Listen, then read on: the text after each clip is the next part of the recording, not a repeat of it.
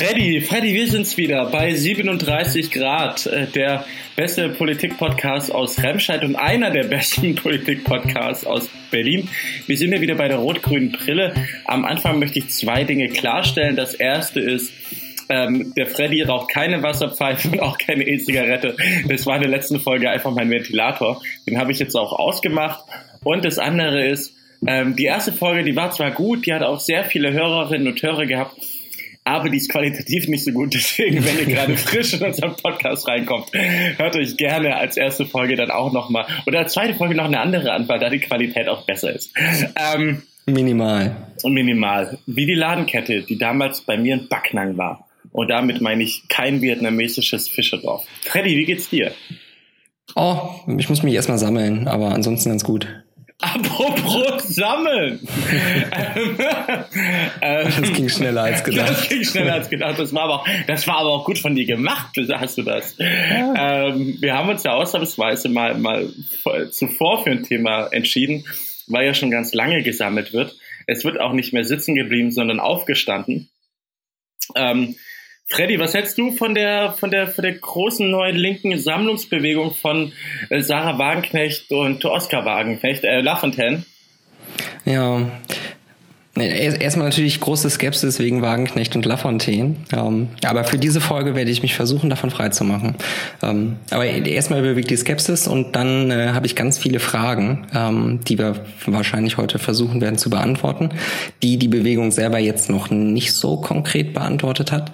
Ähm, ganz generell finde ich es aber interessant. Also ist irgendwie äh, so Bewegung im System ist ja gar nichts Schlechtes.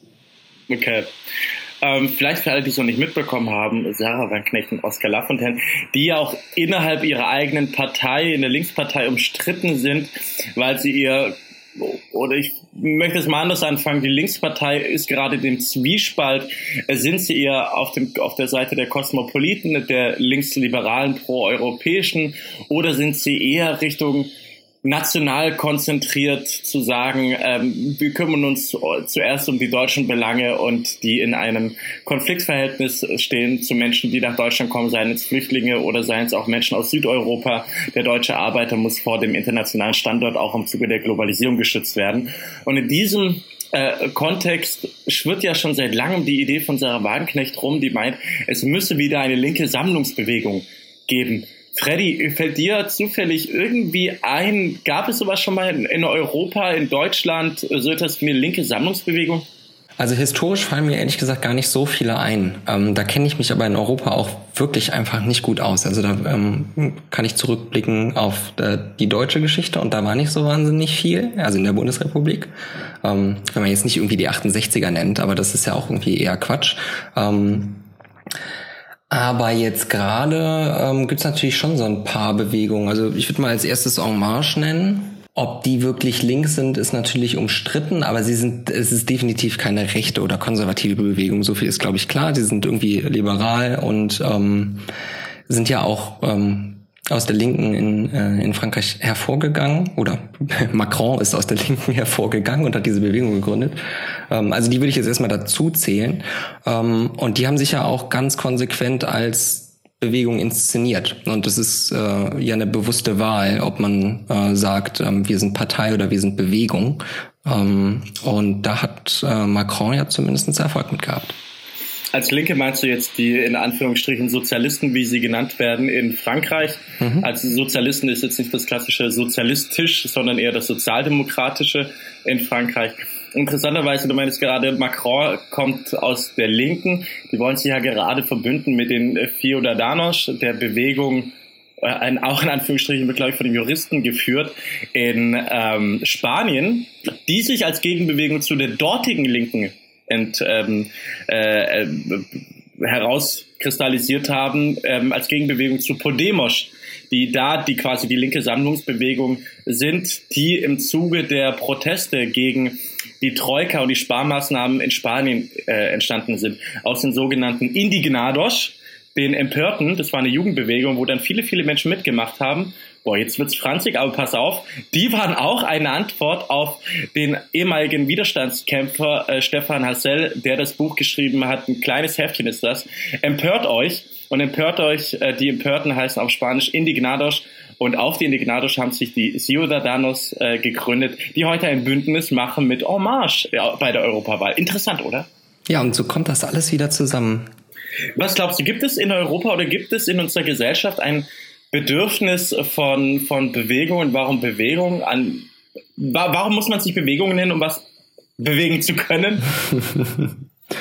Also ich glaube, momentan ist es klug, sich Bewegung nicht Partei zu nennen, weil es ja überall so eine Stimmung gibt, die eher elitenkritisch und institutionenkritisch ist. Ähm, Gerade so bei Leuten, die das Gefühl haben, ähm, ich sehe, dass es vielen Leuten nicht so richtig gut geht und dieses System arbeitet aber doch die ganze Zeit und verspricht mir immer was und irgendwie kommt das bei mir nicht an. Ähm, und, dann steht natürlich äh, schnell das Gefühl von, dann scheint dieses System einfach nicht besonders gut zu funktionieren. Ähm, und dann ist man halt schnell dabei zu sagen, ja, die haben sich da irgendwie alle verschworen gegen uns ähm, und deswegen passiert da auch in Wirklichkeit nichts. und dann gibt's halt so Begriffe wie Altparteien und diesen ganzen kleiner Radatsch, der dazu kommt. Deswegen ist es wahrscheinlich nicht so ganz doof zu sagen, wir sind eine Bewegung und nicht äh, eine Partei. Weißt du, wie das bei äh, Diem ist? Nennen die sich auch Bewegung? Wie heißen die eigentlich richtig? Diem? Ja. Wer ist Diem? Also die Nummer von Varoufakis. Ach so, der, also der das äh, Varoufakis, die äh, die große linke Bewegung in Europa gründen wollte seit seit ein paar Jahren. Ja, genau. Ich weiß oh. gar nicht, wofür das EM 25, ähm, soweit komme ich. Oh, ich hatte das schon wieder völlig verdrängt, dass der ja auch noch da ist. Ja, ja. Ähm, nee, das hatte ich schon wieder, wieder verdrängt. Ähm, Nee, nee, die, da, ich bin gerade auf der Webseite, die bezeichnen sich natürlich auch als grenzüberschreitende Bewegung. Ja, so, so wie so viele. Ähm, ich habe auch gerade noch mal nachgeguckt, die Ciudadanos interessanterweise haben sich als Bewegung in Spanien gegen den äh, katalanischen Nationalismus gegründet und sind dann 2015 ähm, äh, ganz in ganz Spanien angetreten. Also die waren auch eine Gegenbewegung. Ist ist äh, eigentlich auch ein spannendes Feld, das ich weiß ja nicht, wie es früher war, weil ich ja nicht so alt bin, aber dass das immer, mehr solche Geschichten aus dem äh, Boden gestampft sind, da wäre natürlich jetzt eine Studie gestampft werden, da wäre natürlich jetzt eine Studie interessant herauszufinden, wie volatil sind eigentlich unsere Parteiensysteme aktuell und sind die volatiler als zuvor. Das wäre jetzt so eine interessante Frage, die ich jetzt zuvor hätte, äh, die, ich, die mir jetzt aufkommt. Aber ich würde nur mal mich auf Deutschland konzentrieren, weil sonst franzt es, glaube ich, zu sehr aus. Ähm, Woran ich mich er erinnern kann, sind solche kleineren Initiativen, die versucht haben, so eine Art linkes Spektrum zusammenzuführen. Das waren solche kleineren In Initiativen wie Änder das, was äh, Künstlerinnen und Künstler gemacht haben, Materia, Peter Fox und so weiter. Es gab auch das rot-grüne-rote äh, äh Bündnis Institut Solidarische Moderne, damals ähm, von Ad, äh, Andrea Ypsilanti, ähm, die mit der SPD in Hessen Ministerpräsidentin hätte werden können, die aber gesagt hat zuvor, sie möchte nicht mit der Linkspartei koalieren und dann äh, eine Minderheitsregierung mit den Grünen toleriert von der Linken hat machen wollen und das haben dann SPD-Abgeordnete nicht mitgemacht, drei Stück, eine davon hieß Metzger, soweit ich mich erinnern kann. Die hat es dann gegründet mit Grünen und Katja Kipping und anderen, ist aber auch nie mehr was draus geworden. Und dann gab es ja noch äh, irgendwie so, so kleinere Sachen, aber es hat nie wirklich funktioniert. Also dass Rot-Rot-Grün irgendwie zusammenkommt. Würdest du dich als links bezeichnen? Ähm, Im Zweifel ja. Brauchst du eine linke Sammlungsbewegung? Nee. Kennst du jemand, die oder der eine linke Sammlungsbewegung braucht? Hm, ähm, ich kenne Leute, für die das attraktiv wäre. Und zwar genau aus dem Grund, ähm, dass das Menschen sind, die links ticken, aber Parteien ablehnen und das nervig und langweilig und spießig finden und ähm, so dieses Bild haben von, wenn ich eintrete, dann muss ich in den Ortsverein oder in den Kreisverband und dann muss ich mich irgendwie unter so ein Schirmchen stellen und für was gerade stehen, was ich gar nicht selber verbockt habe und äh, kenne mich vielleicht auch nicht so gut aus. Das sind, glaube ich, alles so Dinge, die mit Parteien in Verbindung gebracht werden. Und so eine Bewegung ist ja erstmal da musst du ja nichts machen. Ne? Also da kommt nichts auf dich zu, da kannst du dich anschließen. Ähm, deswegen steht ja auch groß auf der Webseite von aufstehen.de, werde Teil der Bewegung, Ausrufezeichen. Und das ist es dann auch. Also man wird einfach Teil der Bewegung und da hört es dann auf. Ähm, während ja auf Partei-Websites da eher stehen würde, ähm, engagiere dich für hm oder ähm, bist du mit uns gegen hm. Ähm, Hier kannst du sehen, welche Kontaktadressen für deinen Kreisverband sind. Ja, oder sowas, genau. Ähm, Also ich kann auch nachvollziehen, dass Leute das attraktiv finden. Ähm, ich sehe bloß nicht, wie daraus dann nachher irgendwas Konstruktives wird, was politisch was verändert. Warst du auf der Webseite schon von, also die, die Bewegung wird, die haben ja schon Hashtag, weil ohne Hashtag geht nichts mehr, nee, ähm, mit, mit Aufstehen, Hashtag Aufstehen. Warst du schon auf der Webseite? Ja, klar. Ich finde das total, also auf der Webseite, äh, alle, die jetzt zuhören, solltet ihr alle mal draufgehen, weil da auch wirklich semantisch. Ihr müsst euch aber nicht unbedingt eintragen. Nee, ihr müsst euch nicht eintragen. Das sind lauter Menschen, die natürlich berechtigte Anliegen haben, dass sie sich empören darüber, dass ähm, um mich wird sich nicht gekümmert und die da oben schon. Dieses Narrativ kennen wir auch von anderen Bewegungen, ähm, die gegen die da oben sind. Was ich auch interessant finde, dass da auch andere Leute mitmachen, die sich, die bei allem sowas mitmachen. Also da ist auch wieder der SPD-Abgeordnete aus Dortmund dabei, Marco Bülow, der, glaube ich, die letzten Jahre sich nur noch darüber profiliert, gegen die SPD und die da oben zu sein der auch ja das, die progressive Plattform gegründet hat, dann ist da diese Putzfrau, die sich äh, Respekt davor, was sie tut, ne? Aber die ist sich, finde ich, für nichts mehr zu schade. Die ist bei allem da, um gegen irgendwie die SPD zu sein und irgendwie aber trotzdem links und dafür zu sein, ne? Die macht da jetzt auch mit. Dann ist der Antje Vollmer von, von, von den Grünen, die, auch, die auch irgendwie den Grünen nichts mehr zu melden hat. Und äh, dann noch Stephen Dagdelen vom ganz radikalen Flügel der Linkspartei. Und irgendwie kommt einem das wieder so vor von, von Leuten, die einem alle jetzt nicht gerade konstruktiv vorkommen. Ja, ähm, hervorzuheben ist dann noch, ähm, oh, ich komme gerade nicht auf den Namen. Ähm, ich glaube, er ist Brite, Steve mit Vornamen auf jeden Fall. Ähm, Labour-Mitglied ähm, und großer Corbyn-Anhänger und der hat ähm, während der Verhandlung zu der zu der GroKo ähm, die große Facebook-Seite No GroKo geführt. Ähm, und die war ja nicht offiziell irgendwie von der Partei und die hatte auch mit den Jusos nichts zu tun, ähm, was man hier, glaube ich, nochmal festhalten sollte, ähm, weil das oft vermischt wurde. Und diese Facebook-Seite war... Ähm, sagen wir mal, wenig konstruktiv. Also die waren wirklich rhetorisch hart an der Grenze. Ähm, und haben halt äh, ja darauf hingewiesen, dass man auf gar keinen Fall als SPD in der GroKo gehen darf und ähm, dass es der Untergang der Partei wäre. Und ähm, ich glaube, die wollten auch ganz gerne, dass Corbyn irgendwie auf dem Parteitag sprechen darf und all dieser Kram. Ähm, und also der Typ, der das organisiert hat, hat sich jetzt, obwohl er bestimmt total gute Motivation hat, irgendwie politisch hier in Deutschland was zu bewegen, ähm, der hat sich da so ein bisschen bei mir aus dem Rennen geschossen, weil er so ein Facebook-Forum geschaffen hat, was absolut dekonstruktiv war und ähm, im Stil hart an der Grenze und eigentlich nur die SPD anschießen wollte. Ähm, und die, die Verantwortung muss er sich, glaube ich, irgendwie äh, anziehen und das war nix. Deswegen, der hilft, glaube ich, auch dieser Aufstehenbewegung nicht besonders. Äh, interessant, weil äh, ich habe immer gedacht, das wäre von irgendeinem SPD-Mitglied. Ist er SPD-Mitglied? Ah, das weiß ich gar nicht, ob der Mitglied ist oder nicht. Ja, und ähm, ja, wahrscheinlich schon. Bis heute wird, werden da so Dinge gepostet, hm, SPD doof, ihr seht ja, hm, Kroko doof doof. Hm. Ähm, was ja auch irgendwie, keine Ahnung. Ich sage immer, man muss mit dem Material arbeiten, was man hat. Äh, Gerade hilft es ja auch nicht die ganze Zeit zu sagen, alles ist scheiße. Naja, ähm, ich möchte nochmal zurück mit dir ähm, zu zu dem Begriff Bewegung, weil wir sind ja jetzt auch schon bei Personen, die diese Bewegung führen müssen oder wollen. Das sind ja zuerst mal diese zwei Menschen, Sarah Wagenknecht und Oskar Lafontaine. Ähm, zu einer Bewegung gehören, wir bleiben jetzt mal im ganz bildhaften, gehören ja auch Lenkrad, Fahrerin oder Fahrer oder auch ein paar Räder. Mhm. Glaubst, glaubst du, diese Bewegung hat die richtigen Räder oder haben die ein Rad ab? Ich, warte, warte, ich möchte jetzt noch, noch was sagen. Und es braucht ja auch immer eine gute Playlist, wenn man durch die Gegend fährt.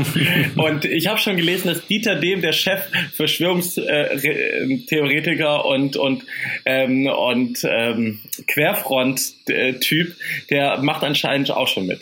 Ja, ja. Ja, vielleicht spielt er ein bisschen Alex Jones ein, man weiß es nicht. Also die, Play heute, die, Playlist wird nix, das, und, das, wissen wir jetzt schon. Und, und wer bei der Playlist abgesagt hat, habe ich gerade gelesen, ist Konstantin Wecker, der eigentlich sonst bei allem irgendwie von, von was irgendwie links ist. Irgendwie ja, das wäre die B-Seite gewesen. Ja, ja das wäre die B-Seite. Aber glaubst du, die Leute, also ist, können die viele Menschen mobilisieren? Also Oscar Lafontaine hat gerade schon gesagt, hey, wir haben nach, nach 48 Stunden, glaube ich, haben wir irgendwie 32.000 Leute, die Interesse daran haben, äh, mitzumachen. Es hört sich ja erstmal so mega krass an, 32.000. Hatte ich auch so eine kleine Twitter-Diskussion. Da möchte ich nochmal so ein kleines Beispiel nennen. Es gab bei der Bundestagswahl 2017, die wir jetzt gerade hatten, die sogenannte Demokratie in Bewegung, die vor allem im urbanen Raum bekannt wurde, die haben damals gesagt, das ging über change.org, der ähm, Petitionsplattform, wenn wir 100.000 Unterschriften kriegen, dann gründen wir eine Partei. Die haben dann so ganz piratikmäßig diese Basisforen so in die Richtung gemacht und haben dann 60.000 Stimmen bundesweit bekommen ähm, nachdem sie zuvor 100.000 Unterschriften hatten. Also mhm. fast die Hälfte von denen deswegen Unterschriften und ohne groß mitmachen, bedeutet nicht automatisch, dass hier eine Riesenbewegung abgehen würde. Bei 60 Millionen Wahlberechtigten sind, wie ich finde, 32.000 Unterschriften erstmal auch gar nichts. Ja, und also A ist die Zahl nicht überprüfbar und B, ich kenne ganz viele Leute, die sich da eingetragen haben, also inklusive mir, die einfach wissen wollen, was machen die da, aber jetzt nicht die Unterstützer wären. Ne? Wann wäre für dich so eine Sammlungsbewegung attraktiv? Erst dann, wenn ich die Hoffnung aufgegeben hätte, dass die SPD was bewegen kann und das habe ich nicht. Also ähm, für mich wäre das ja immer eine Alternative zur SPD und die suche ich gerade gar nicht.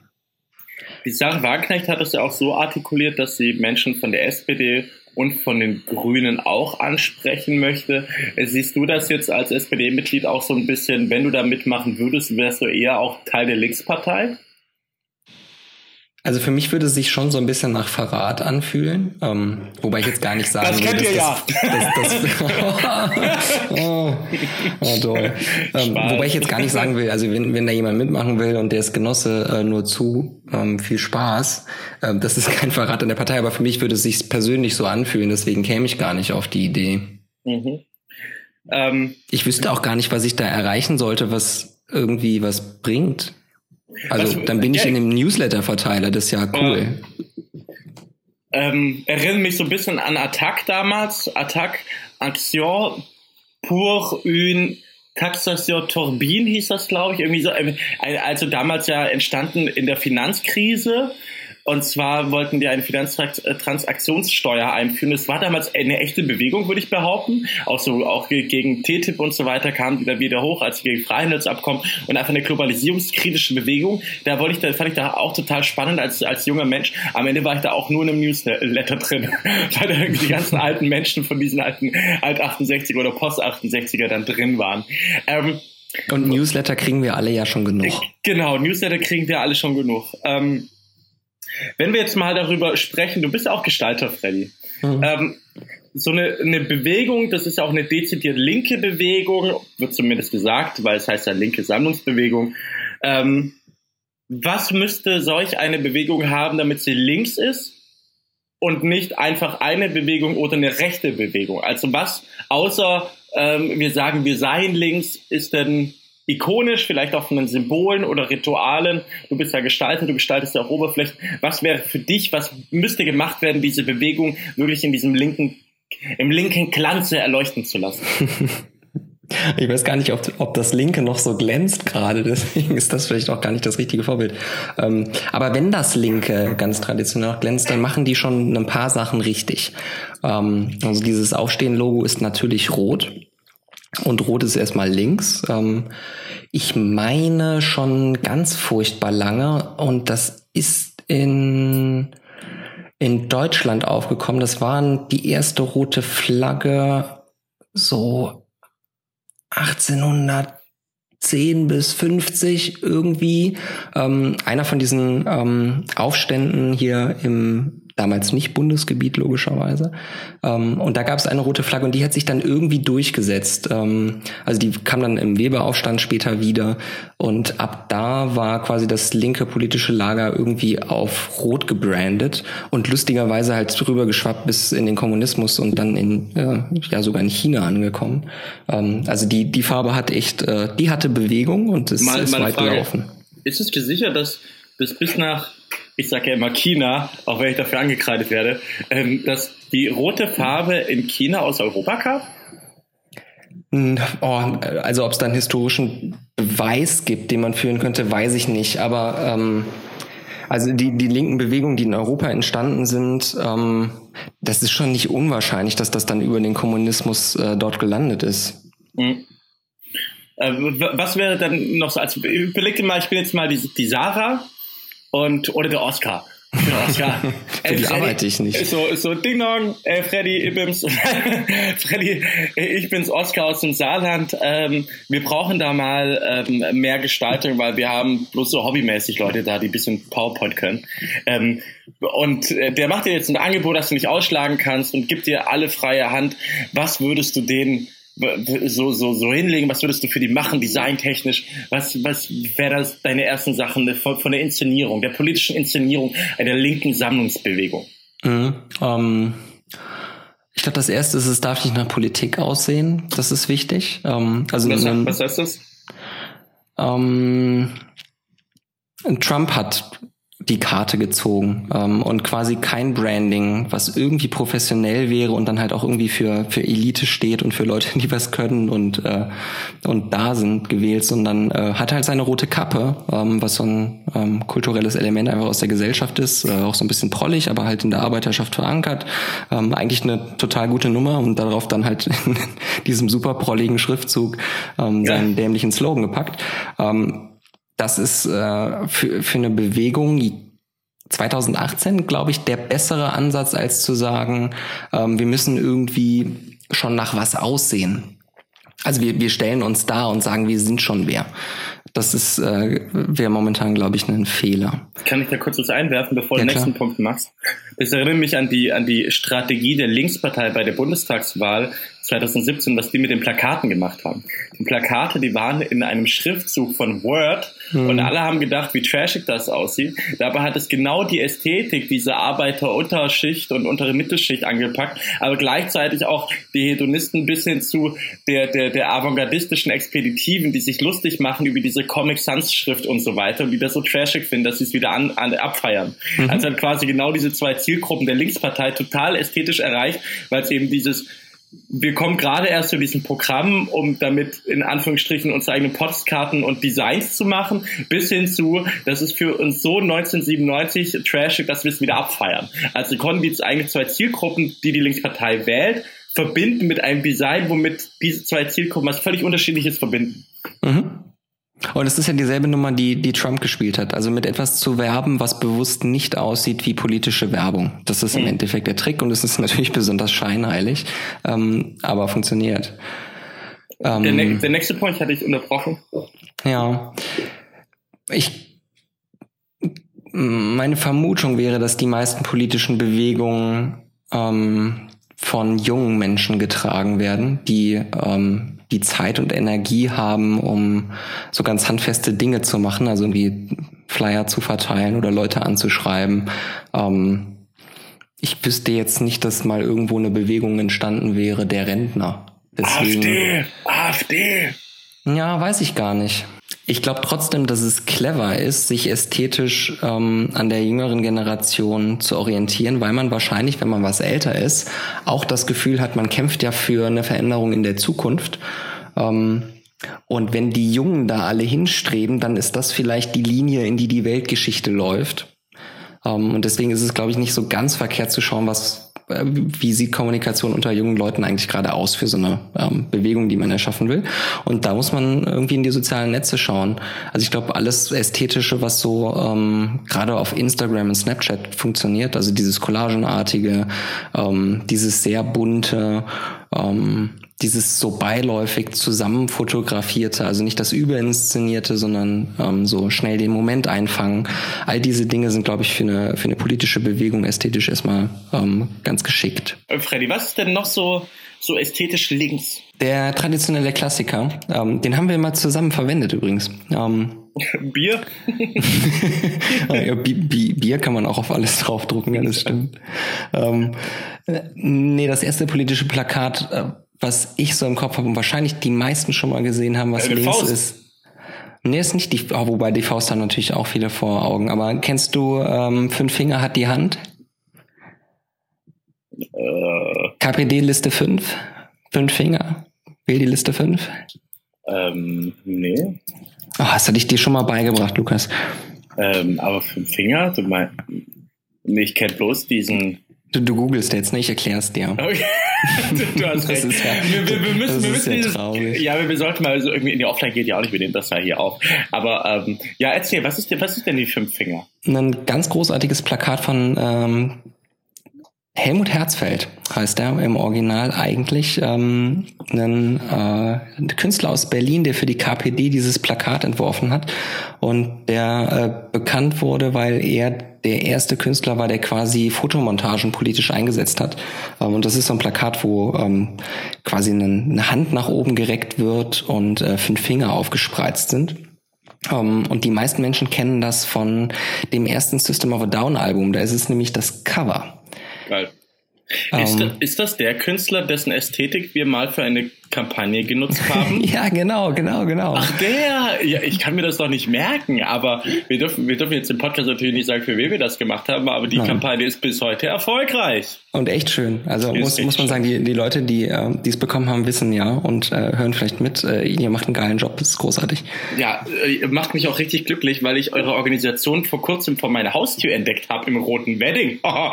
ähm, ja, schön, ja, geil. Ähm, ja, okay. also die, die, die fünf Finger hat die Hand. Ähm, und ähm, politische Fotomontage ist, glaube ich, auch ästhetisch super interessant, weil was kann man mit der Fotomontage machen? Relativ einfach abändern. Hm, ja, das ist auch praktisch, aber ähm, man kann vor allen Dingen ähm, Utopien zeichnen. Und ähm, jetzt haben wir ja eigentlich Photoshop und könnten das alles viel einfacher. Also man muss nicht mehr so komisch äh, aus Zeitungen Fotografien ausschneiden und äh, wieder zusammenkleben und hochscannen und äh, ja, Scanner hatten die da ja auch nicht. Ähm, also es war super viel Arbeit damals und jetzt ginge das alles und wir nutzen die Technik gar nicht mehr, um auf Plakaten mal zu zeigen, wie könnte Deutschland 2050 aussehen. Das ist eigentlich ganz spannend. Wenn wir, wenn wir dann über, über Links und Bewegung sprechen und ich war jetzt auf dieser Webseite von denen. Mhm. Ähm, und du redest jetzt gerade schon wieder von, von linken Utopien und so und linke Utopien. Der Begriff Utopie bedeutet ja auch etwas, das nicht ist und auch nicht sein kann. Ähm, die mhm. Insel Utopia. Thomas Morus war das, glaube ich, wenn ich nicht falsch liege, der das damals definiert hat. Und ähm, ist es da nicht irgendwie kontraproduktiv, so eine Webseite zu machen, wo alle Leute nur von Dystopien reden? Ähm, ja, äh, ja, schon, aber die haben ja anders keine Chance. Also die müssen ja sagen, jetzt ist gerade alles irgendwie verkehrt und das müssen sie auch betonen, können nicht schon auf die Utopie gehen, weil es so wahnsinnig viele Teile der Bevölkerung gibt, die nicht das Gefühl haben, dass gerade alles furchtbar liefe. Also das war ja auch die große Herausforderung, vor der die SPD-Kampagne im Bundestagswahlkampf stand ähm, und man, glaube ich, immer noch nicht so genau herausgefunden hat, ob das mit der sozialen Gerechtigkeit wirklich so das Bringerthema war oder nicht. Da gibt's geteilte Meinungen. Ähm, es sind dieselben Meinungen geblieben wie vor dem Wahlkampf. Ähm, und ich glaube, deswegen muss diese Bewegung jetzt erstmal Beispiele nennen für, ähm, schaut mal her, es gibt Ungerechtigkeit und um die zu bekämpfen, braucht ihr uns. Deswegen können die nicht auf die Utopie wechseln. Aber das ist halt alles so lame und deswegen fand ich auch die Linkspartei, ich fand die hier in Berlin immer ganz cool, die sind auch ein bisschen pragmatischer. Ich finde, ich finde Klaus Lederer cool, den Senator hier in Berlin. Ich finde auch den, den Bodo Ramelow ist ein cooler Typ. Äh, ich finde auch die, die, die Kipping auch ganz cool, muss ich zugeben. Aber insgesamt, diese komplette Linkspartei könnte ich im Bund zum Beispiel Beispiel niemals wählen, weil immer nur gesagt wird, was alles schlecht ist.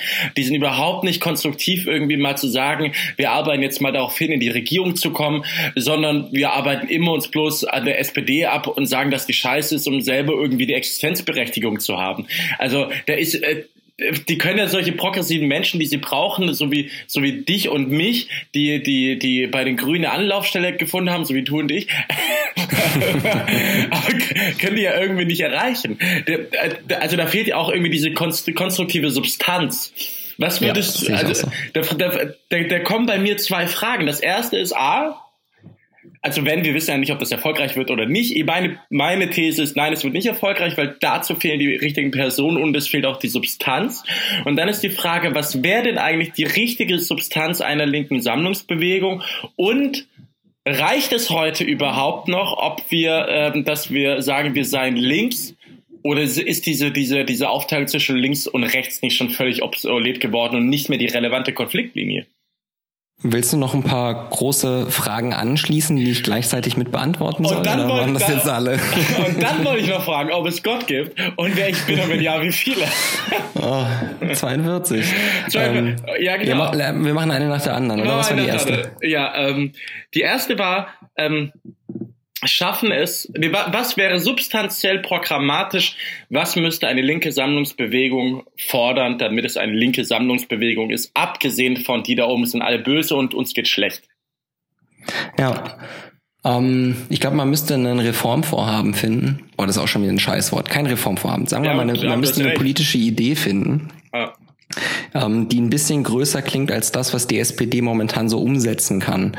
Ähm, und wahrscheinlich auch ein bisschen frischer ist als die Bürgerversicherung, die ich äh, beibehalten wollen würde als Ziel. Ähm, und das ist wahrscheinlich auch eins von den eher größeren Themen, die die SPD noch hat, die, die mh, die ja noch irgendwie zieht und mobilisieren kann. Willst du kurz erklären, was die Bürgerversicherung ist, wenn das nicht alle wissen? Ähm, ja, das wäre äh, die schrittweise Abschaffung der privaten Krankenkassen, so dass alle in einem Gesundheitssystem sind ähm, und darüber versorgt werden. Das fängt doch schon damit an, wie scheiße das aktuell als linke Partei läuft. Wenn ich dich fragen muss, kannst du bitte Bürgerversicherung erklären? Also intuitiv. Ah, ja, ich, ich, ich, ich habe das jetzt nicht gemacht, um dich vorzuführen oder so. Ah, denkst du? Das bin ich mir sehr sicher. Okay. Schreibt dem Lukas, beschwert ja, euch. Beschwert, gut. ähm, ja, Reformvorhaben, völlig richtig. Also irgendeine, irgendeine größere Idee, ähm, die halt über so dieses kleine schrittweise Verändern hinausgeht. Ähm, das kann vielleicht das bedingungslose Grundeinkommen sein. Ähm, irgendwas so in, in, in der Richtung. Ähm, und wahrscheinlich muss man etwas finden, was überhaupt nicht mehrheitsfähig jetzt ist und dafür dann mal acht, zwölf Jahre lobbyieren, um dann einen politischen Erfolg zu haben. Warum reden wir nicht mal über Umverteilung? Warum traut sich eigentlich niemand mehr, das auf die Agenda zu setzen? Ist es nicht mehr relevant? Ich bin mir nicht ganz sicher, ob man das Wort Umverteilung dafür unbedingt nutzen sollte oder ob das nicht zu viel Abwehrreflexe auslöst.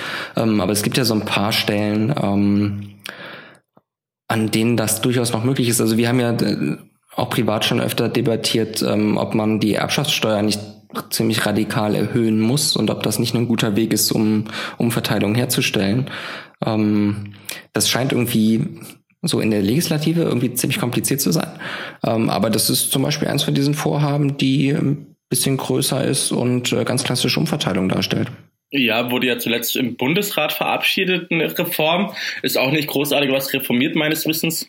Ähm, aktuell ist es ja so, dass die, dadurch, dass eben Generationen Kapital angehäuft haben, die, die durchschnittlichen Erbschaftsvolumina immer höher werden, meines Wissens um die 300.000 inzwischen als Durchschnittswert in früheren Jahren oder um die 1990er war es noch äh, im, im, im fünfstelligen Bereich, soweit ich weiß. Möchte mhm. aber auch nicht meine Hand ins Feuer legen.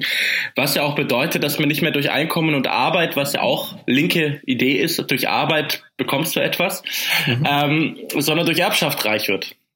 Ja, genau. Es wäre ein klassisches äh, Gerechtigkeitsthema und ähm, ein Chancengerechtigkeitsthema auch. Chance, Chancengleichheit. Sag mir nee, Ich finde, ja, ja, klar, du bist natürlich bei der Gleichheit, ich nicht. Ähm, ich bin ja der Kommunist ich, oder was? Ich würde erstmal Chancengerechtigkeit sagen. Ähm, ähm, weißt du, warum ich Chancengleichheit so fies finde? Weil wir nicht alle gleiche Chancen haben. Ja, ähm, äh, und dass das politisch ein Problem ist, sehe ich auch ein. Ähm, aber ich glaube, dass ähm,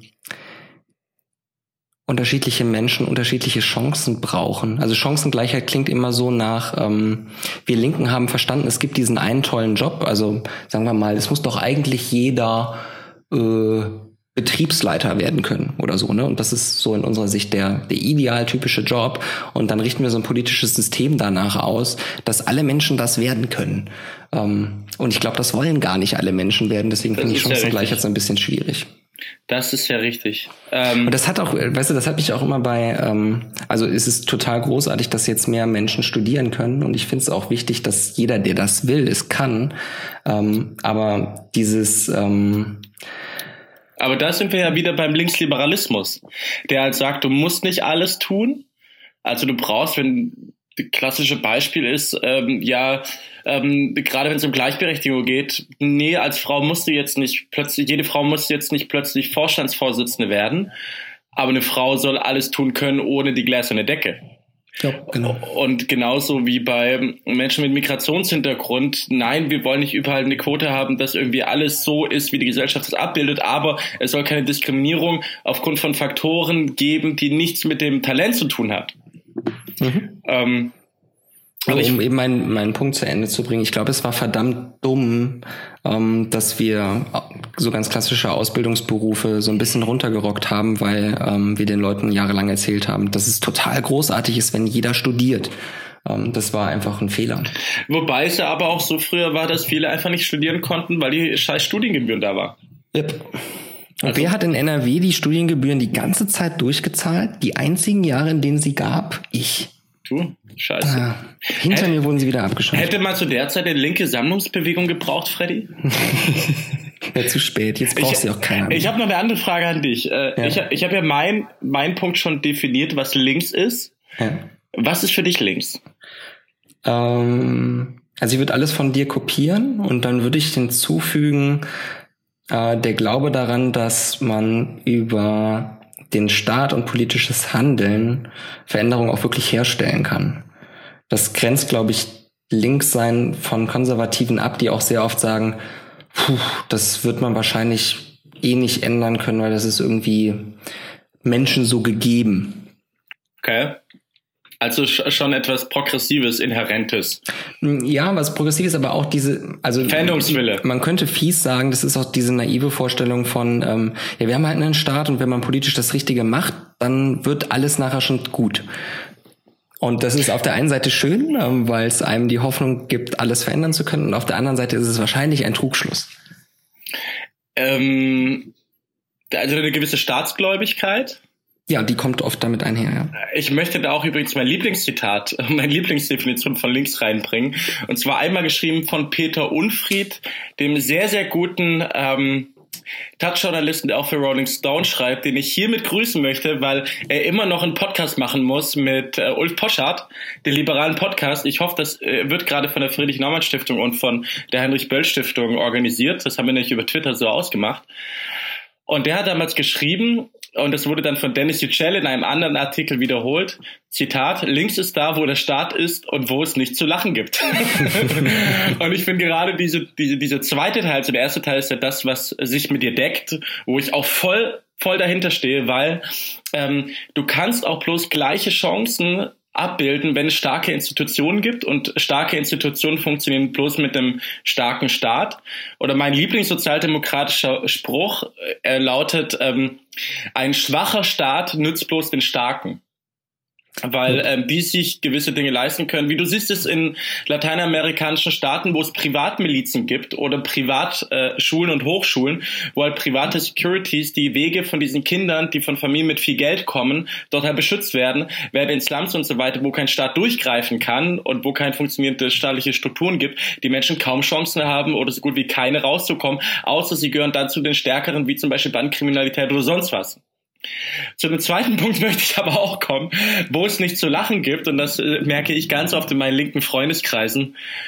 Man muss auch immer so aufpassen bei allem, was man, äh, oder man muss, ist mir es, nie aufgefallen. Es, es, soll nicht in einem Rant enden, aber man muss bei sehr vielen Dingen aufpassen, weil, glaube ich, auch dem Linken inhärent ist, dass man kritisch zu denken und zu reden hat. Man, ich glaube, das Linke grenzt sich auch stark vom Konservativen ab, und du hast mir oft diese Stelle rausgeschnitten, meine, die Theorie im Podcast, weil ich die schon öfter gesagt habe, aber sie wurde immer rausgeschnitten. Das kann ich sagen. weil meine die liegt These irgendwo hier, warte. Ich weiß, die liegt hier irgendwo, weil meine, meine These ist, ähm, dass sich linke Gedanken oder, oder linke Politik auch so ähm, kodiert, dass sie sagt, bist du kritisch oder bist du nicht kritisch. Wenn du kritisch bist, dann kommst du in unser System rein, weil die Legitimation auch daraus kommt, den Status quo zu verändern und zwar zu verbessern. Während die Konservativen sagen, bist du für die Gesellschaft oder gegen die Gesellschaft und die ihre Position bloß verändern, wenn es eine gesellschaftliche Veränderungsmehrheit dafür gibt. Die Linken gehen aber ganz oft eben von der gesellschaftlichen Minderheit, von der Avantgarde aus, die dann den Status quo verändern muss. Und deswegen ist auch ganz oft nicht zu lachen, weil es total ernst ist, das Ding zu verändern. Und das meine ich gar nicht despektierlich, äh, ein bisschen vielleicht. Aber das Zitat links ist da, wo der Staat ist und wo es nicht zu lachen gibt, finde ich, trifft Linkssein auch sehr, sehr gut. Wer linke Magazine kennt, weiß, wovon ich spreche. Ich will dich jetzt auch gar nicht kritisieren, aber ich glaube, das war in der einen oder anderen Folge durchaus schon drin. Wiederholen muss man Argumente, meinte meine Englischlehrerin immer. Ja, ja, wir machen ja hier Kampagne. Freddy, wie viel Erfolgsaussichten gibst du dieser linken Sammlungsbewegung? Ähm, ich würde erstmal nicht unterschätzen wollen, dass ähm, Sarah Wagenknecht und Oskar Lafontaine politische Figuren sind, die Menschen an sich binden können. Ähm, die, die sind ja beide nicht uninteressant und nicht uncharismatisch. Ähm, und ich habe auch das Gefühl, dass es momentan im politischen Spektrum so ein ähm, bisschen eine Lücke links von der Mitte rhetorisch gibt, in die man hineinstoßen kann. Und das können die. Also das versuchen die ja seit 20 Jahren irgendwie einzuüben. Ähm, deswegen sind das schon die richtigen Figuren. Wirklich? Ja, ich glaube schon. Ja, die Grünen. Ja, natürlich haben wir die Grünen und die SPD, das ist mir auch klar. Ähm, aber ihr ähm, werdet ja gerade, also es ist ja nicht ganz unwahrscheinlich, dass die nächste Bundesregierung schwarz-grün ist ähm, und ihr euch so Das ein hast du bisschen... letztes Mal auch behauptet. Ja, das, das, das ist ja auch nicht unwahrscheinlich, oder? ähm, und die Grüne Partei ist zu einem gewissen Teil eine konservative Partei. Ja, Bitte lass das einfach so stehen. Na, ich, ja, da möchte ich doch, da möchte ich doch Aber, aber sofort. es stimmt doch, es stimmt doch. Die, die, sind, die sind zum Teil konservativ, die sind auch liberal, die Grünen sind auch links. Warum? Weil der, der, der, der Schirm der Ökologie alles verbindet. Und Ja, alle ja. drei großen ideologischen Richtungen gehen einen Schritt zurück, wenn es um Ökologie geht. Der Konservative, deswegen haben wir auch so Probleme untereinander. Der Konservative tut es aufgrund der Bewahrung der Schöpfung. Die Linken tun das, ähm, weil die, die, die, der, der Klimawandel auch eine soziale Frage ist. Und die Liberalen tun das, weil die Klimafrage unsere Freiheiten einschränkt und, und vernichten wird. Also alle haben Interesse an ökologischer Politik und alle verbinden das. Deswegen ist, ist, ist die ökologische Bewegung eine Bewegung, die alle völlig ähm, die, die, diametral entgegengesetzten drei großen ideologischen Strömungen miteinander verbindet. Ja, ja, ja, cool. Jetzt hast du die Ehrenrettung gemacht. Also die Grünen sind halt auch äh, konservativ. Ähm, und jetzt mache ich das Bashing der SPD. Die SPD ist natürlich gerade gefangen in, äh, ist in der Regierung mit der CDU und kann deswegen im Umsetzen immer nur so Formelkompromisse machen und hat sich auch als Partei bisher noch nicht wieder auf ein neues inhaltliches Fundament gestellt und das wird auch noch ein paar Monate dauern. Deswegen ist der Zeitpunkt ja gar nicht so bescheuert dieser Bewegung. Ähm, ich hätte aber auch mehr Angst vor Aufstehen, ähm, wenn da ein Typ stünde wie Macron. Ähm, also irgendjemand, der, der jung und dynamisch ist, der von außen kommt, ähm, der nicht so historisch belastet ist wie die beiden Figuren. Ähm, Im Endeffekt so ein linker ähm, Gutenberg. Das, das wäre so die größte Gefahr, glaube ich. Also wenn es so eine Person gäbe, die könnte gerade in das linke Parteienspektrum wahrscheinlich Ah. einbrechen. Weißt du, was mich auch, äh, ich stimme dir voll zu, weil es bei mir auch immer so mitschwingt. Ich meine, der Macron war ja damals Wirtschaftsminister in Frankreich. Interessanterweise war der auch relativ unbeliebt. Ich glaube gerade mal klar. 36 Prozent oder so und ist dann auch gegangen und hat gesagt, ich lasse die aber nicht auf mir sitzen. Ähm, was ich bei Lafontaine und Wagenknecht, genauso wie bei Marco Bülow, Sevim Dagdelem und den ganzen Leuten, die da jetzt auch wahrscheinlich mitmachen werden, immer im Kopf habe, ist, die haben sich immer vor Verantwortung gedrückt. Sei es äh, Oskar Lafontaine, der, der dann zurückgetreten ist als Finanzminister, anstatt es durchzuziehen und zu sagen, das ist meine Position. Ähm, klar, äh, Hut ab dafür, was er alles gemacht hat. Er war Spitzenkandidat der SPD. Ähm, Ne, aber ähm, ist dann halt rausgegangen, um was gegen die SPD zu machen. Sarah Wagenknecht hat immer alles dafür getan, noch den kleinsten Funken von Rot-Rot-Grün irgendwie einzureißen. Mhm. So, dass auf Weswegen man ja jetzt auch so eine Bewegung braucht. ja, genau, anscheinend um die Rot-Grünen, die irgendwie auch ihre Partei hassen, da irgendwie zusammenzuführen. Deswegen bei mir schwingt auch immer bei dieser Sammlungsbewegung mit, dass äh, genauso wie die wie diese Putzfrau von der SPD, die auch da wieder mitmacht, die ja damals äh, gegen Sigmar Gabriel, glaube ich, gepöbelt hat und dann eingeladen wurde, doch SPD-Mitglied zu werden. Und ich bei allem irgendwie mitmache, was irgendwie gegen die SPD gerichtet ist. Bei mir schwingt immer einfach mit, die haben auch gar keinen Bock, mir eine, eine positive Perspektive nach vorne zu zeigen, sondern mir einfach wieder zu erzählen, dass alles scheiße ist. Und mir, und mir geht dieses weinerlich Linke einfach so dermaßen auf den Keks. Deswegen bin ich auch, auch ein glühender Linksliberaler, weil die Liberalen auch immer an den Fortschritt glauben, anstatt die ganze Zeit nur zu weinen. Ja, ich, ich bin da ja auch ganz bei dir. Aber wenn wir mal das erfolgreiche Szenario für die aufmachen, dann glaube ich schon, ähm, wäre das, die versuchen, die eher Linken bei den Grünen zu sich zu ziehen, ähm, weil innerhalb der Grünen Partei durchaus registriert wird, dass man sich erstmal mehr Milieus öffnet und dass man irgendwie zukünftig mit der CDU anbandeln will. Und man wird auch die eher Linken der SPD versuchen, zu sich rüberzuziehen, weil die Partei einfach momentan noch nicht in der Lage ist, denen programmatisch etwas anzubieten. Und das wird auch noch einen Moment dauern. Ähm, aber, aber das die, ist deren Chance. Also diese These, wir holen die Linken von den Grünen, die höre ich ja seitdem ich bei den Grünen bin und das sind jetzt zwölf Jahre. Also, weil die Grünen sind ja nicht mehr so wie früher. Mhm. Ähm, aber die stehen ja gerade bei 15 Prozent. Also scheinbar funktioniert da ja irgendwas. Ja, ja, stimmt. Also solange ihr so hoch steht, ist die Gefahr bei euch natürlich auch deutlich geringer. Wir stehen ja über 15 Prozent, also bei ungefähr 18. oh, also, guck, ich habe wenigstens aufgerundet, oh. Mann. Ähm, und deswegen ist bei uns die Gefahr natürlich größer. Das war ja auch, ähm, als dieser Martin Schulz-Hype aufkam, so interessant zu beobachten, dass all diese Konflikte, die es in der SPD ja durchgehend gibt und noch in Zukunft geben wird, die waren ja dann halt einfach weg. Ne? Also wenn man eine Person hat, hinter der man sich versammeln kann und wo man das Gefühl hat, ähm, wir können wieder was gewinnen, ja. dann sind diese Konflikte Voll. alle gar nicht mehr so wichtig. Aber wenn das nicht gegeben ist, dann brechen sie halt auf und dann wird's riskant. Und was ich dabei, was mir gerade auch mit diesem Beispiel auch einfällt, ist, und da kriege ich immer Ärger, wenn ich diese Definition raushau, weil Karl Schmidt ähm, ein sehr konservativer Publizist war, bis hin zu ähm, auch bis verstrickt in, in äh, NS-Zeit, der aber für mich die immer noch beste Definition von Politik gegeben hat, die lautet, Politik ist der Kampf zwischen Freund und Feind. Und linke Bewegungen waren dann erfolgreich, wenn sie ein funktionierendes Feindbild hatten.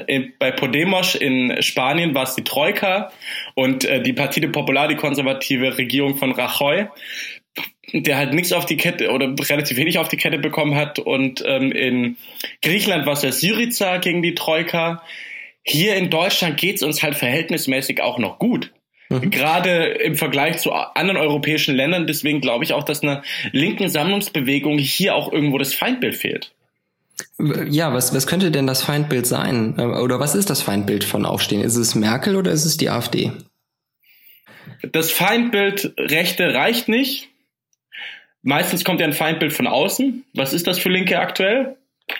Ganz ehrlich, ich bin jetzt kein Arbeiter und so weiter, aber man kann halt sagen, was man möchte. Und ähm, man kann auch gegen internationale Standorte wettern, wie man möchte. Aber man verdient immer noch gut. Beim Daimler, bei Wolfsburg und so weiter verdient man einfach gut. Wir haben gute Löhne in Deutschland. Guckt euch das kreative Prekariat an, das ähm, hier in Berlin und in anderen Städten ähm, als Grafikdesignerin und Designer unterwegs ist, das Nebenjobs macht und so weiter, das nicht viel Geld hat zum Leben, das fühlt sich heute keiner Arbeiterschaft irgendwie verbunden. Und das ist, glaube ich, das größte Problem, das wir haben, dass sich die Leute, die eigentlich äh, davon mobilisiert werden müssten und denen man helfen müsste, ähm, die Clickworker und so weiter, die von sowas, was äh, Skalafontaine und Wagenknechter machen, nicht angesprochen werden. Mhm. Ich habe soeben, äh, kurz bevor wir die Folge angefangen haben, mal kurz geschaut, was sind eigentlich so äh, klassisch linke Symbole und womit hätte diese Aufstehenbewegung äh, arbeiten können. Ähm, und da fiel mir natürlich äh, als erstes ein äh, Hammer und Sichel. Ähm, Und das stand damals für die Einheit von Arbeiter- und Bauernklasse. Ähm, und dann habe ich mir gedacht, wie, wie sähe das eigentlich heute aus? Und das Erste, was mir eingefallen ist, ist auch die Maus, also die Computermaus logischerweise. Ja. Die Schwierigkeit ist, man kann da dann nichts zusortieren, ähm, weil die Gesellschaft halt so vielfältig und vernischt ist, dass es dieses eine zweite Symbol neben dem äh, kreativen Prekariat gar nicht gibt. Wahrscheinlich was, sind was, es die, äh, die, die, ähm, die, die Menschen, die irgendwie ähm, Arbeit am Menschen verrichten. Also müsste wahrscheinlich die Hand und die Maus nehmen, um irgendwie mhm. ein neues Symbol zu schaffen. Eigentlich schon so der Pflegeberuf und die dir halt Grafikdesign und Internet machen und sowas. Ja. Ähm, die Flagge baue ich, glaube ich, mal. Boah, das müssen wir wirklich mal. Das finde ich, das finde ich jetzt mal eine geile Idee. Das finde ich wirklich eine geile Idee, weil das ist doch eigentlich das größte Problem. Ich könnte mir ohne Scheiß niemals vorstellen, in eine, in eine Gewerkschaft einzutreten.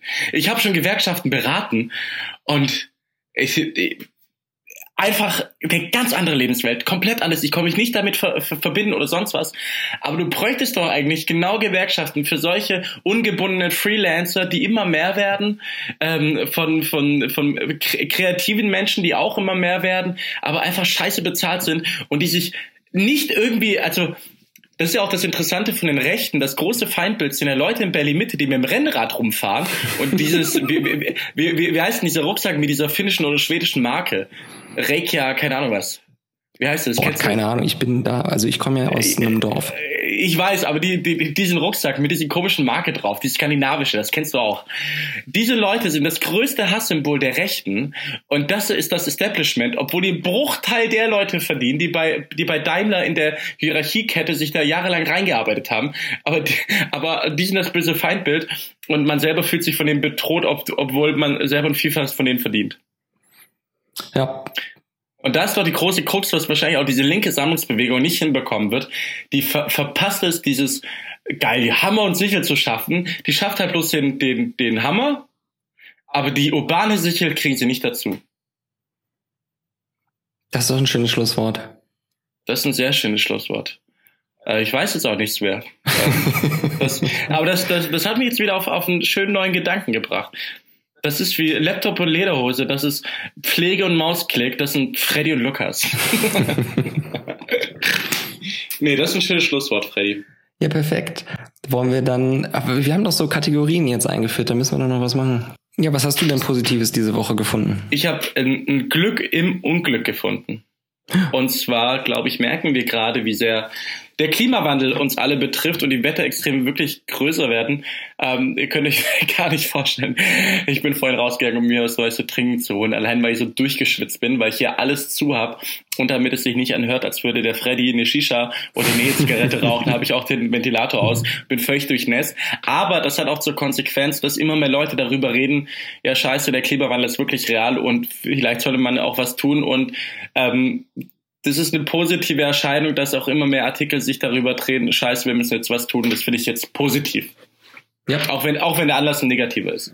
Da hatte der Manuel übrigens eine ziemlich schlaue Beobachtung zu. Er sagte, ähm, seitdem dieses Bild aus der internationalen Raumstation von dem deutschen äh, Weltraumfahrer durchs Netz gegangen ist, ähm, wo man Deutschland quasi ähm, aus dem All sieht ähm, und daran erkennen kann, wie unfassbar trocken dieses Land geworden ist, ähm, äh, spielt das Thema halt wieder eine größere Rolle, ähm, was natürlich damit zusammenhängt, dass einfach eine Oberfläche gebildet wurde, an der man dieses Problem mal ganz konkret sehen kann. Mhm. Und das hilft natürlich immer. Also schaut auch zum Manuel, gute Beobachtung.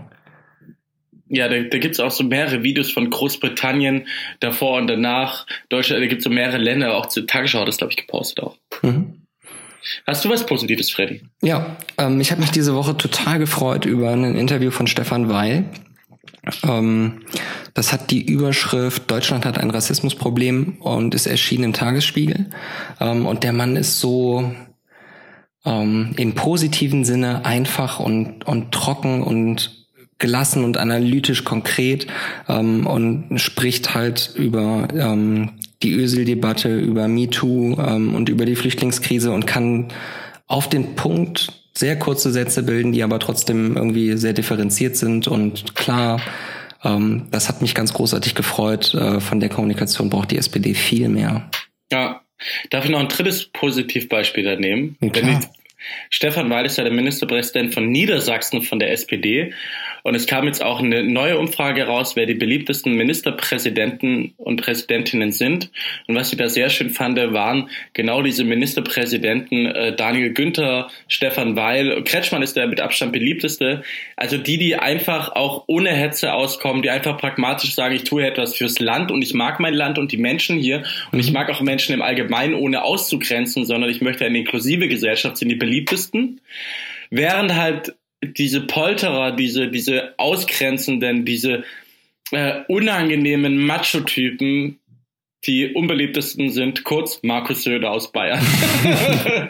man, man glaubt ja immer, man glaubt ja manchmal dadurch, dass die rechte Seite so laut ist und die Ausgrenzungsseite so laut ist, fühlt man sich auch manchmal in der Minderheit. Aber dass es jetzt auch so honoriert wird per Umfrage, das, das wird dann auch schon wieder ein bisschen gut. Sehr schön. Ja. So, hast du irgendwelche Empfehlungen, Freddy? Ja, und ich habe eine Empfehlung, für die ich unfassbar viel Hass ernten werde, aber ich mache sie trotzdem. Urlaubsbilder von Jan Schau. ja, genau, im Podcast. Das ist genau das richtige Format. Ja. nee, ähm, es gab ein ähm, super Interview, was äh, Stefan Niggermeier zu meiner Ehrenrettung äh, geteilt hat deswegen bin ich darauf gekommen. Ähm, ein Interview in der Basler Zeitung mit Franz Josef Wagner, dem Kolumnisten aus der Bild, äh, der diese manchmal etwas, ähm, sagen wir mal so, der tendiert so zwischen Poesie und äh, Kryptologie. Ab und zu sind da so Texte dabei, wo man denkt, hä? What? Ähm, aber es ist ein großartiges Interview, der hat ein super interessantes Leben geführt. Ähm, und der Wagner. Ja, und der scheint ja. extrem locker und cool zu sein. Äh, ist immer in der Paris Bar in Berlin. Also wenn du ihn mal treffen willst, kannst du da mal vorbeischauen. Fährt Porsche. Geil. Ich dachte, er wohnt in den USA. Nee, der ist, der ist äh, direkt bei dir um die Ecke im Endeffekt. Ähm, mit dem würde ich nach dem Interview echt gern mal ein Bier trinken. Ähm, also schaut euch das an. Ähm, ist echt ein spannender Typ, auch wenn er jetzt für die Bild schreibt. Ähm, er reflektiert das im Interview aber auch so ein bisschen und lässt durchaus durchscheinen, dass ähm, er jetzt nicht alles mega findet, was in der Zeitung so auf dem Titelblatt manchmal steht. Krass. Ähm, ja, ich möchte auch noch meinen vierten positiven Punkt bringen. Jedes Mal, wenn Freddy eine Empfehlung bringt, denke ich mir, schick mir das. Und freue ich mich immer, dass ich mal neue Sachen bekomme, die mich dann auch echt interessieren und die, die gut sind. Ich freue mich jedes Mal, Freddy. Ähm, was kann ich euch empfehlen? Das ist eine sehr, sehr gute Frage. Und ähm, es ist so scheiße heiß. Ähm, normalerweise, wenn Freddy da Ein Ventilator empfehle ich. Äh, äh, euch empfehle ich gerade einen Ventilator, ich empfehle euch Wassereis, ich empfehle euch einen Portotonic oder einfach mal eine Woche surfen zu gehen. Ähm, im, im politischen Kontext oder sonst was. Ich gucke gerade. Oh, oder oh, drückt im Podcast-Player doch jetzt einfach auf den Weiter-Button, dann kommt vielleicht ich, was Spannendes. Ich gucke gerade in mein Bücherregal und es ist kein Witz. Ich habe hier sogar ein Buch von Sarah Wagenknecht stehen. ähm, soll ich einfach mal meine lieblingspolitischen Bücher raushauen? Ja, mach mal. Ähm, oh, da, da, da muss ich jetzt kurz schneiden. Warte, ich guck gerade. Ich bin ähm, ähm, ähm, genau, lustigerweise, das heißt Freiheit statt Kapitalismus von Sarah Wagenknecht. Ich bin ja ein großer Fan von Sachen lesen, wo man zuerst denkt, oder bei denen, das war Schwäbisch, wo man, äh, bei denen, bei denen man zuerst denkt, das ist eine konträre Meinung von mir oder eine konträre politische Meinung vor allem, aber ich ziehe mir das trotzdem rein. Deswegen empfehle ich euch einfach mal, ähm, weil sie da ähm, bestimmte ähm, Theoretiker bedient, wie zum Beispiel Hayek und so weiter, und in dem Buch Freiheit statt Kapitalismus ist ganz interessant, sich mal durchzulesen, weil sie ist ja eigentlich Volkswirtin und hat echt Ahnung davon. Deswegen, wir, wir haben ja schon den Sammlungsbewegungspodcast, deswegen das einfach durchzulesen. da drin, daneben sind ein paar andere linke Bücher, die ich jetzt gar nicht erwähnen möchte. Ähm, ich möchte noch ein anderes Buch empfehlen. Und zwar ein wunderschönes Buch, das heißt Startup Nation Israel. Und da geht es um Israel, wie sich ähm, Israel entwickelt hat als Startup Nation und sich aufgebaut hat. Und ich habe nicht meine Masterarbeit darüber geschrieben. Das gibt so ein, das hat mich damals so angetriggert, mal Digitalisierung und Zukunft miteinander zu verbinden und das auch irgendwie in einem positiven und auch äh, politischen Kontext zu sehen. Ja. Ja, sehr schön. Die rot-grüne Brille bei 37 Grad für den guten linksliberalen Durchblick. Freddy, ich wünsche dir einen schönen Abend. Wünsche ich dir auch. Ciao, Lukas. Ciao.